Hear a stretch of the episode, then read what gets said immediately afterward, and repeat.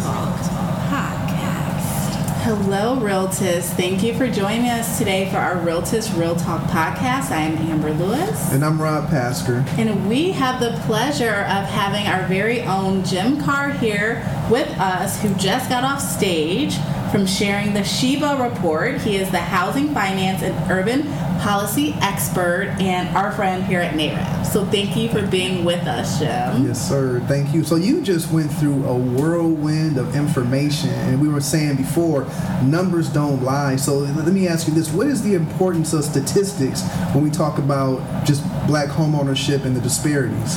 Oh, it's really important, and I can't overstate it. You know, one of the challenges that we face is that black households have historically not had the same home ownership rate as non-Hispanic whites. And when you when you hear that, you hear people give lots of excuses like whites have higher income or they've worked harder or they save more. But when you look at the data, then you realize all of those reasons just go right out the window as nonsense. And one of the things that we try and do is we keep it real by going all the way back to the 1930s and even uh, in 2018 we went back to 1920 to show mm-hmm. that in fact the gap in home ownership attainment is actually greater now in 2022 than it was in 1920. And so the question becomes well, how did that happen? And only by looking at data can you really understand why those gaps exist. And the short story of why those gaps exist is the federal government's role in supporting and promoting white home ownership and not just not supporting black home ownership, but federal laws and regulations actively undermining mm-hmm. black home ownership. And you can see it just looking at the data when the institutions come online. Then you start seeing the gap expanding. And today, if you look at the numbers, you'll see lots of data that show that discrimination still exists in the system. It's just not blatant but it's built into all of the automated technology and all these things that are supposed to be, you know, colorblind, mm-hmm. but they're not colorblind right. because they're based on historic access to things like banking, um, your historic access to different types of credit. And so if you historically don't have those, then you today, not historically, will be disfavored in the housing finance system. And it just continues along. So it's important every year NAREB just puts the data out there. It's undeniable. It's been many years you'll hear people saying, ooh, whoa, I can't believe it. Well, believe it because it's an unfair system that's never been fixed. When you talk about things that are more overt in the past, we we talked specifically about redlining. Mm-hmm. But now, when you say covert type of systems that are intrinsic in our, our system, our banking system, our financial institutions, can you give a couple examples of the things that you talked about today? Absolutely. So, as an example, we have known for years that the traditional credit scores used by the major financial institutions, federal financial institutions, for years, they're outdated. I've written multiple articles. The Urban Institute has written multiple articles. Many people have written about it. And yet, the federal finance agencies have been studying the possibility of changing them mm-hmm. for more than five, six, seven, eight years. Only this year that they introduced new up, uh, new, sophisticated, more updated credit scoring models. And even then, they've said, but we're going to roll them out slowly. So we've got a whole decade mm-hmm. of people who potentially were denied loans or who were charged more for access to their loans than they needed to be because of outdated scoring systems, and we're still taking baby steps. It's important that they've acknowledged it and introduced more sophisticated models, but they're still tiptoeing in the water as if it doesn't matter. And every day they tiptoe, another black household may be paying way too much you know, one, two, three, four percentage points or more for access to loans that they shouldn't be paying. It's wrong. It's unacceptable, and it, quite frankly, it's just it's flabbergasting that it just mm-hmm. continues and continues and continues. 100%. So when in doing the report, what were some statistics that that jumped off the page to you that you think were uh, unique to this 2022 report? Mm-hmm. Well, that's hard because you just saw my presentation, right? So I have so many statistics. I think that some of the things that were really important are is the role that women play, black women play, in terms of home ownership for Black America. Um, and it's interesting, it's the exact opposite role that white women play for home ownership in the white community. The majority of loans in the, the increases in, for loans in the black community were women. Um, and they make that number one tier of the most important contributor. Whereas in the white community, white women, white female applicants applying alone are the number three. So they're they're the bottom, and for blacks, the, females are number one. Um, more whites tend to apply as joint, which is really important because for either black or white, the opportunity to be approved is greater if you have a co-applicant because just simple you've got more financial resources coming to the table.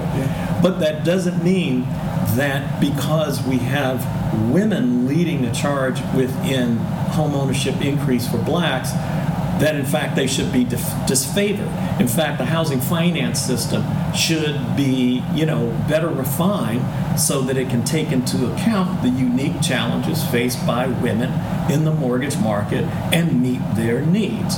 You know what I mean? Yes. Right. Absolutely. Absolutely. I was just going to say, I think that's such an interesting statistic, especially when you think about um, wage gaps for women and the fact that you know black women are kind of catapulting the numbers for us when it comes to black home ownership. Do you think a part of that has to do with the fact that black women are one of the most highly educated segments? part of that being the fact that they are also higher paid segment within the numbers when we do look at wages itself against other people of color. Mm-hmm. So the report didn't look, didn't drill into why, because the point of the report looks at a, a, federal database mm-hmm. called HMDA, mm-hmm. which is the most comprehensive database on multiple issues about home ownership. So what we do with the report, we just report the facts. It just so happens that women tend to lead, and then what we do is look to see how um, uh, females applying without a co-borrower within the black community compared to those white women. Um, so some of the things that you're suggesting mm-hmm. may be the case.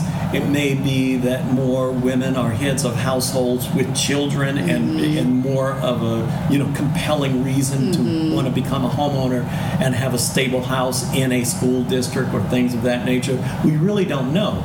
But when you asked about interesting statistics, one of them that it's actually kind of worrisome is that since 2015, the share of black males applying by themselves has actually been steadily falling.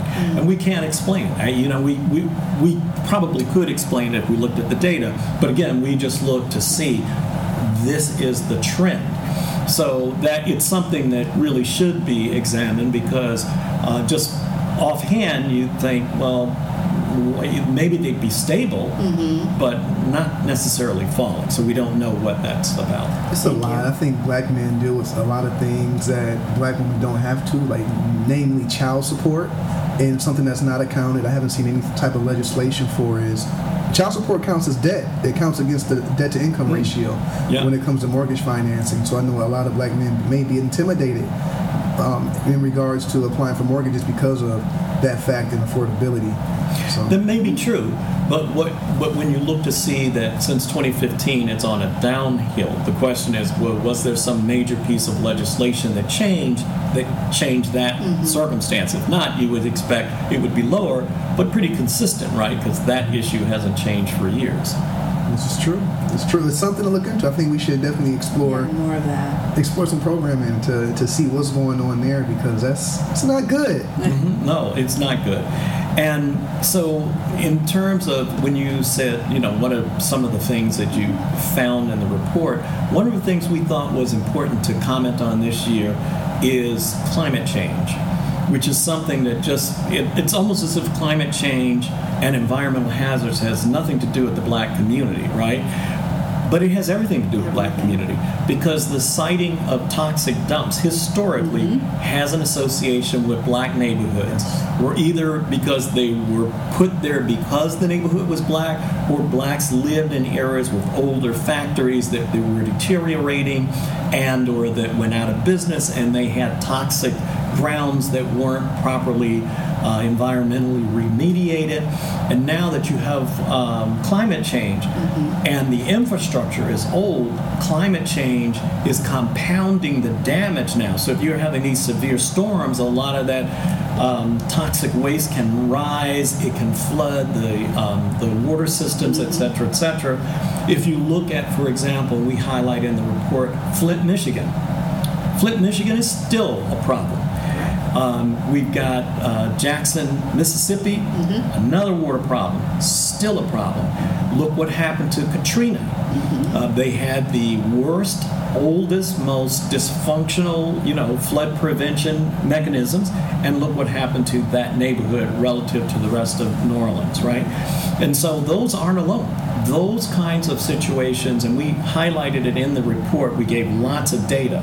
We actually created maps showing the highest areas in the country, black neighborhoods that have the potential to be damaged by, um, by climate change. Wow. And yet, what's interesting is we've got over a trillion and a half dollars if you add them together for the largest infrastructure bill since the Highway Act, arguably the largest climate bill ever, and yet none of them with explicit directives to ameliorate the environmental and infrastructure damage in older black neighborhoods, right? So there's language in there that talks about environmental justice and mm-hmm. Mm-hmm. people of color and we need to do this, we need to do that. But where is the you've got 500 billion dollars to replace water and sewer systems and remediate unremediated toxic waste dumps? Where's that part?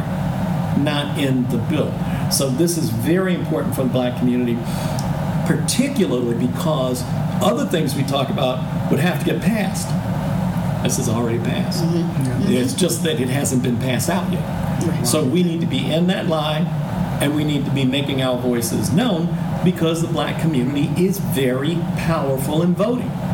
And it doesn't make sense that we have this powerful vote and then we don't get anything for it year after year after year after year. So let me ask you this: So when you when you present a problem that big, a, a lot of people have a choice. It's like they either can do something about it, or if they feel it's too big, then they just kind of live with it. So, like with that being said, what can realtists do at the that's on the ground, ground level? What can they do to help move this ticker in regards to policy? Oh, that's a really good question. And I think what they can do is, you know, one of the things that's really great about social media is that you can use social media now to drive protest. And one of the things I think the realtors should be doing is driving protest about how black neighborhoods are just systematically left behind, mm-hmm. right? People come to office, they leave office, and what do we get? We get a lot of bells and whistles and a lot of nice speeches and not a lot of nice accolades, and but we don't see politicians until it's time for election. Mm. Then they all show up. And then when the election is over, they say thank you and they disappear.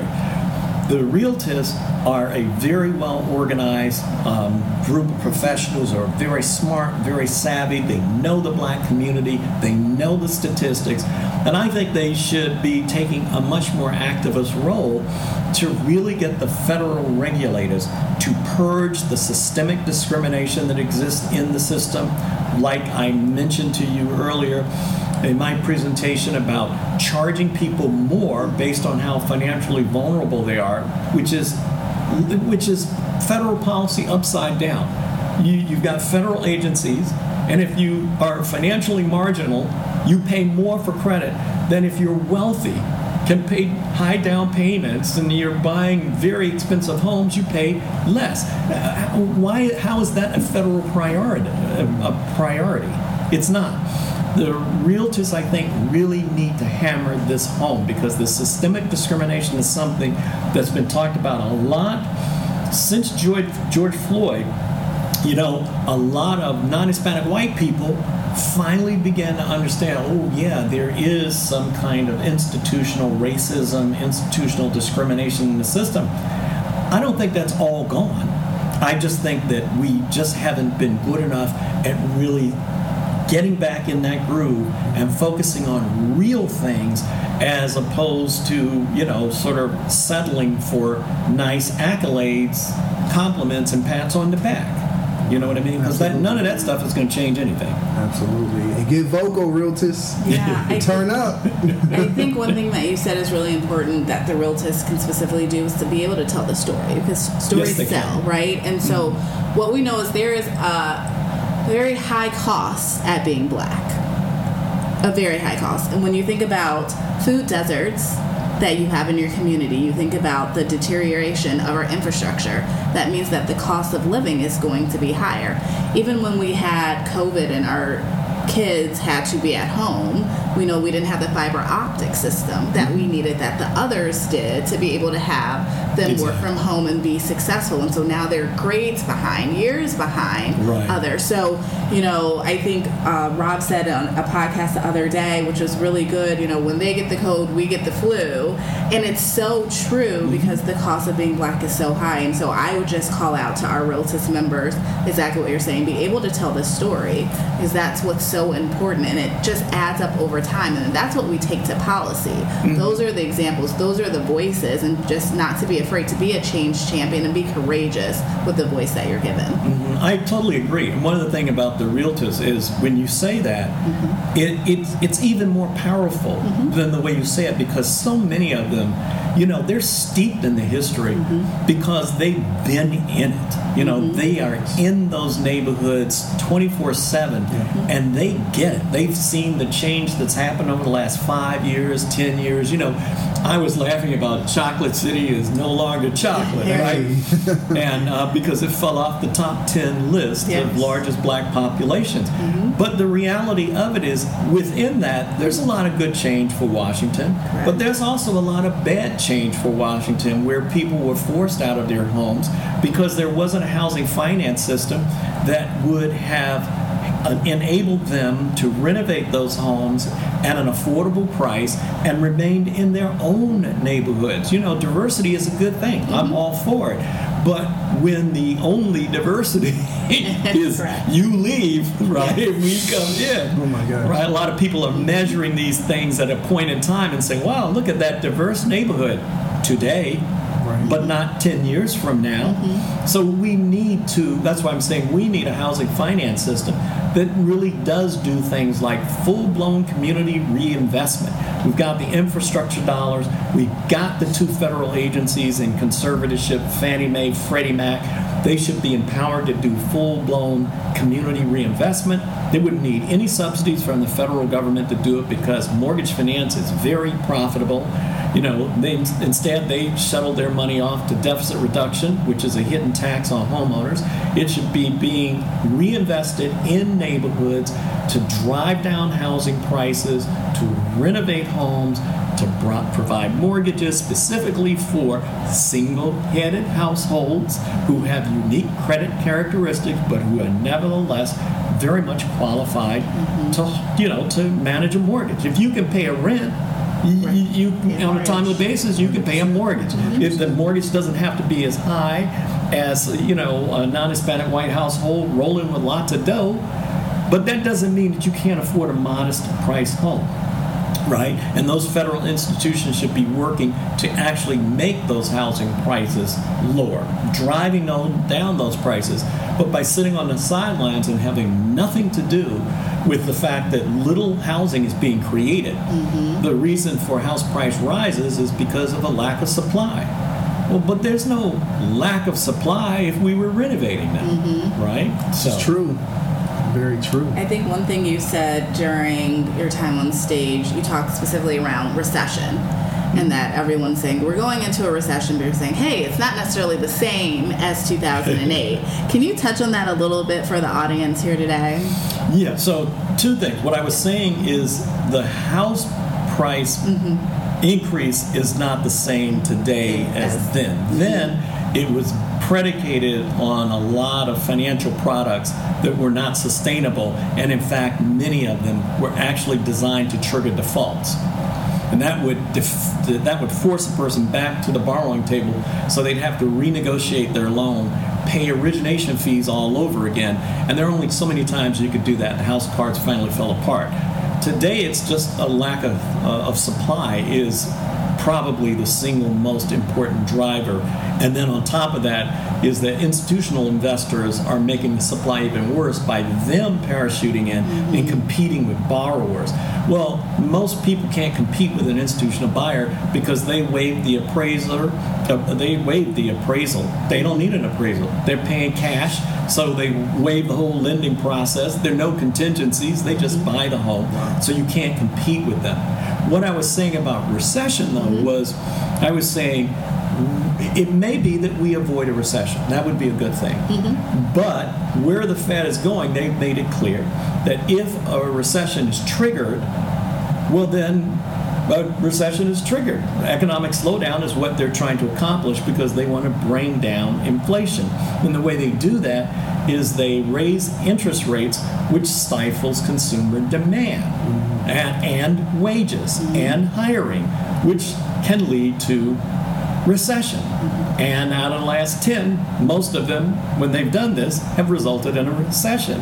So hopefully this time will be different.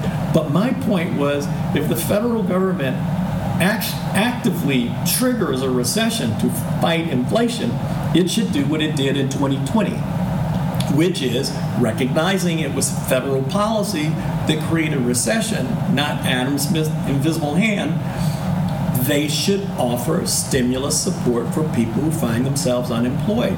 But it's just patently unfair to make the trade off between high inflation or recession as if recession is not catastrophic for millions of households. Mm-hmm.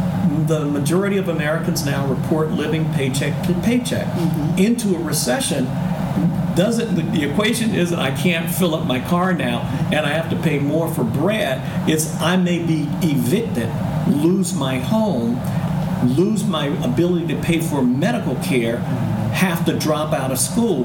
These are consequential. Mm-hmm. You know what I mean? Yes. And it, and it's and it, it, it troubles me when I hear, mm-hmm. you know, the economists talk about this federal policy in such a dispassionate way of, well, they'll keep going, but it may result in a, a recession and, you know, but we'll have to weather the recession storm. Yeah. yeah, well, you may be weathering the recession storm because instead of earning 23 million, you just earn 19 million.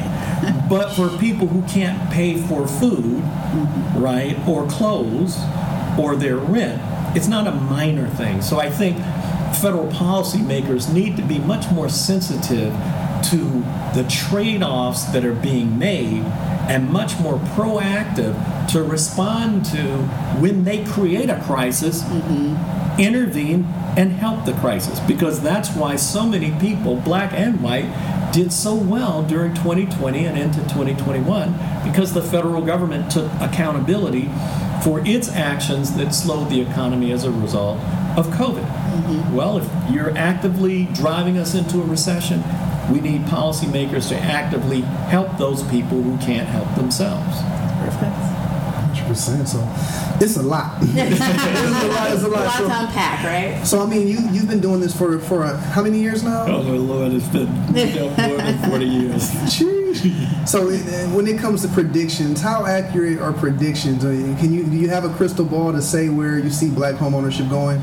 I, I don't have any crystal ball, yeah. but what I do have is the data, mm-hmm. and what the data suggests is that um, is that blacks are doing marginally better than they have over the last couple of years.